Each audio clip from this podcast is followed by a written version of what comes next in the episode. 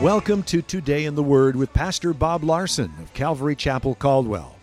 Pastor Bob will be with us in just a few minutes, but first we'd like to let you know that Calvary Chapel is located on the corner of 10th and Everett, across from the library in downtown Caldwell.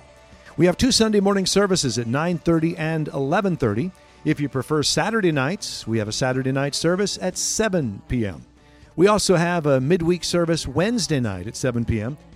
You can watch Today in the Word on Sunday mornings at 10 a.m. on ABC Channel 6.1. Join us as we broadcast Calvary Chapel Caldwell's Sunday morning church services, where Pastor Bob teaches you how to apply the truths in your Bible to your everyday experiences so that you might enjoy a better life.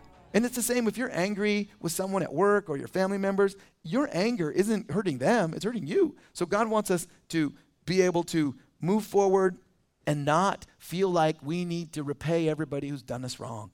Because here's the thing in this life, a lot of people are going to do you wrong. A lot of people are going to say things and do things that are hurtful. And here's the deal I would not be here right now if I didn't live by this philosophy. Because people say things and do things no matter what you do, whether you're in, a, in the world at work or whether you're teaching Sunday school or teaching a Bible study or your church, wherever, you know, things, you're going to be offended. People are going to say things, do things, but you got to toughen up and you got to move on and don't let that hinder you. Now, uh, because God's going to repay them. And that's just good for me to know. Hey, God's going to repay them, and what God's going to give them is a lot worse than what I could give them. And so Paul's encouraging them, even though you're being persecuted, hey, God's going to repay them. And now we know that they're going to get repaid. And, and, he says in verse 7 and to give you who are troubled rest with us when the Lord Jesus is revealed from heaven with his mighty angels. And so he's starting to talk about Jesus' return. And he says, hey, look, there's a day coming when all the Christians will have rest in righteousness, and all the unrighteous will live in fear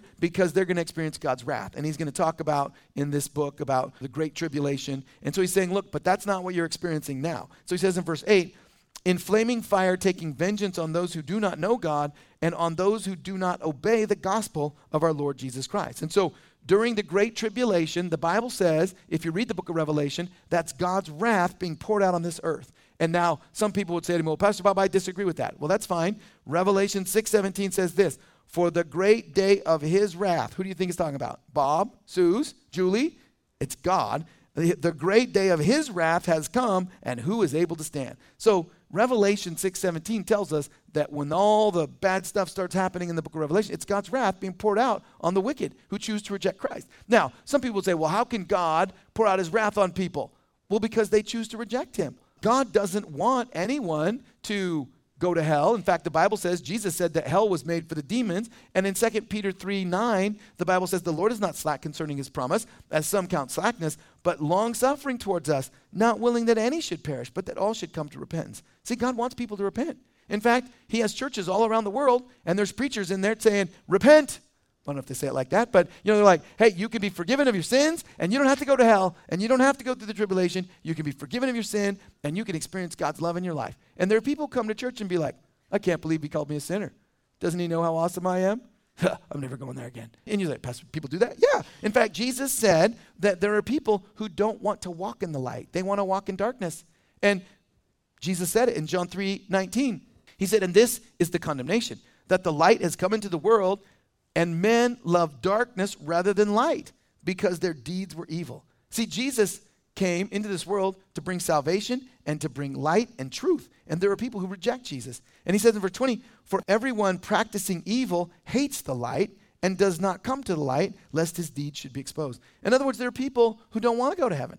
There are people who don't want to be forgiven of their sins. There are people who are like, I like being selfish and I, I like doing whatever I want. I don't care about anybody else. And if my actions hurt other people, so be it. I'm the most important thing, and I don't want to be forgiven, and I want to do whatever I want, and I don't care if I go to hell. In fact, I've had people tell me, I want to go to hell. You're like, Pastor Bob, really? Yeah. I've had people tell me, I want to go to hell because there's a party going on in hell, and I'm excited and looking forward to it. And I'm like, hmm. Anyway, they just have bad theology. And he goes on to say in verse 9, these shall be punished with everlasting destruction. So they have a wrong perspective of hell. For the presence of the Lord and from the glory of his power. And so, if a person doesn't want to live with God, God's not going to force them to go to heaven. God's not going to make anybody go to heaven. But there's only two choices it's heaven or hell. And so, what does he say? The punishment is going to be banished from the presence of God. See, people who live in America who say, oh, I want to go to hell, they don't realize all the blessings that they're experiencing now because of God.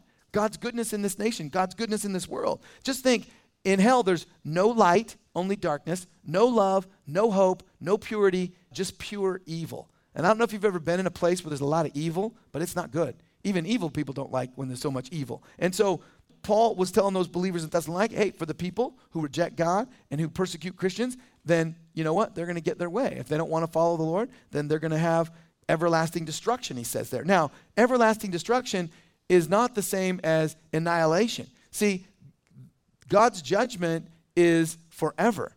And Jesus said, everybody lives forever. You know that? That Jesus said everybody lives forever? See, some are like, well, I thought just only Christians live forever. No, Jesus said everybody lives forever. Now, where? Jesus said in Matthew 25, 46, he said, and these will go away into everlasting punishment, but the righteous to eternal life. See, there's everlasting punishment and eternal life. There's the eternal lake of fire, and there's eternal life. There's heaven. And so everybody's going to live somewhere forever. And I think that's why when you go to a funeral and someone dies, everybody's so shocked.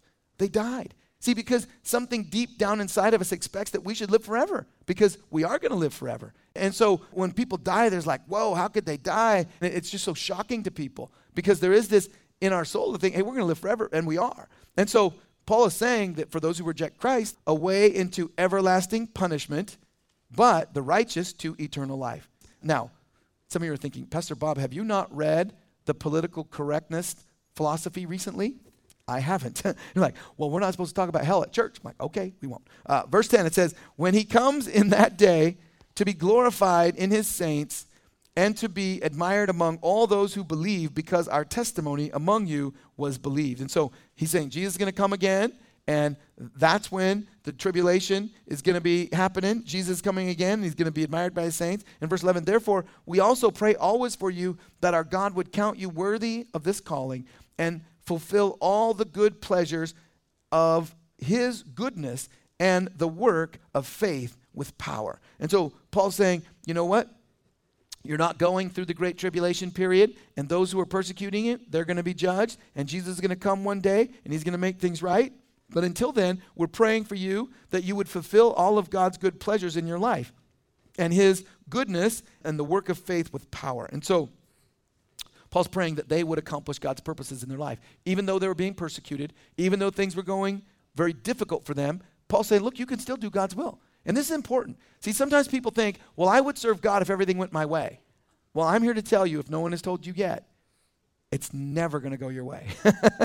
it, it never. I mean, when you're a kid, your parents don't do what you tell them. And then when you grow up and then you marry somebody, they don't do what you tell them. And then you have kids and they don't do what you tell them. And then you get a job, they don't do what you tell them. I mean, nobody's going to do what you tell them. Nothing's going to go your way. You're like, well, Pastor Bob, some things go my way. Well, then you should praise Jesus. You should be thankful for it.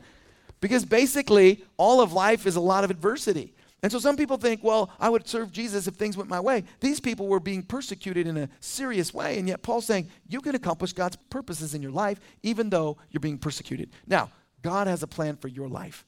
Are you seeking Him? Are you saying, Lord, what is that plan?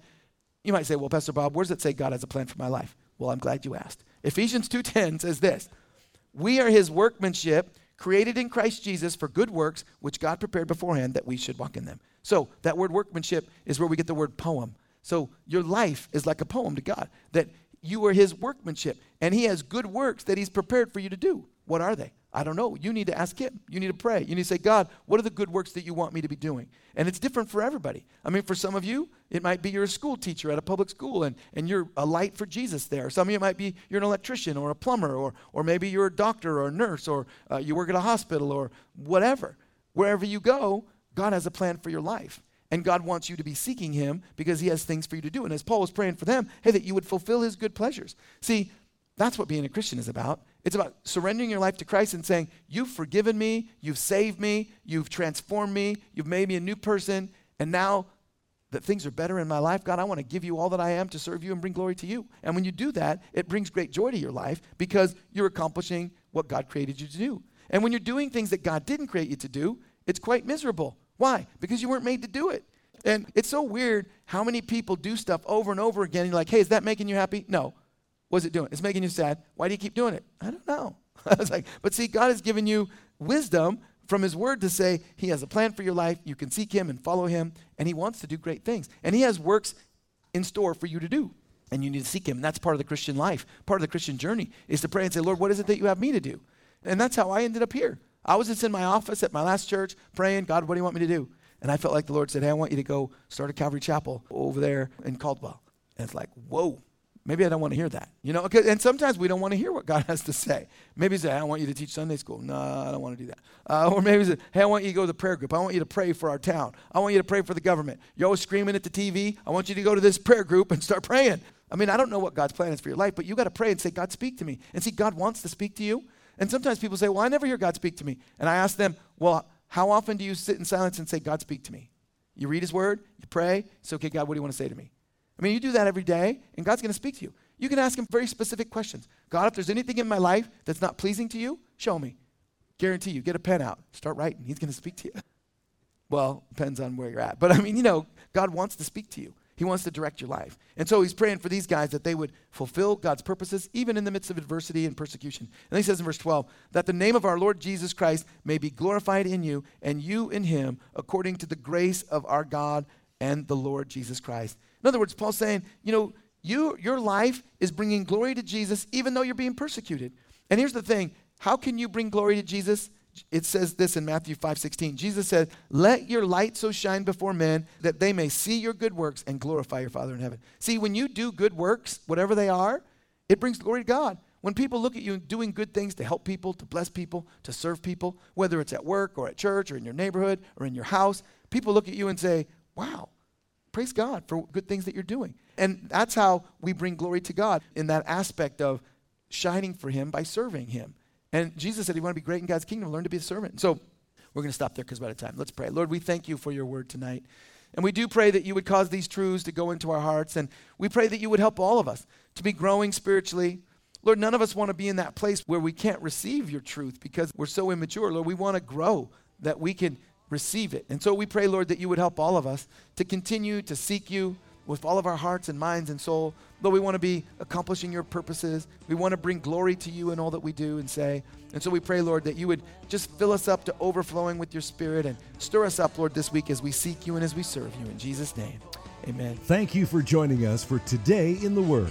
We'd like to share with you a couple of things that are going on here at Calvary Chapel. Calvary Chapel Caldwell is now hiring full time and part time positions for our exciting Calvary Kids Learning Center. If you enjoy working with children from newborn through kindergarten, please give us a call at 453 9653. Positions are Monday through Friday with our availability to fit your schedule. To learn more about these exciting opportunities, please call 453 9653. We look forward to meeting with you. Calvary Chapel Caldwell would like to invite you to our Saturday night service at 7 p.m. This is an alternative for those who cannot make it to our Sunday morning services. Like us on Facebook at Calvary Chapel Caldwell or check out our website at calvarycaldwell.com. You can watch Today in the Word on Sunday mornings at 10:30 a.m. on the CW channel 2.2. Join us as we broadcast Calvary Chapel Caldwell's Sunday morning church services, where Pastor Bob teaches you how to apply the truths in your Bible to your everyday experiences so that you might enjoy a better life. If you would like a copy of Pastor Bob's message today in its entirety, you can call us at 208 453 9653 during the hours of 9 a.m. to 5 p.m. If you're not currently attending a church and are in the Caldwell area, we'd like to invite you to one of our services. We're located on the corner of 10th and Everett, right across from the library in downtown Caldwell. You can also visit us on the web at calvarycaldwell.com. If Today in the Word is ministered to you and you would like to support this radio outreach ministry, we encourage you to pray for us. You can also partner with us financially. Simply visit calvarycaldwell.com to make a donation. Thank you for joining us for Today in the Word. May the Lord bless you, and may you have a great day.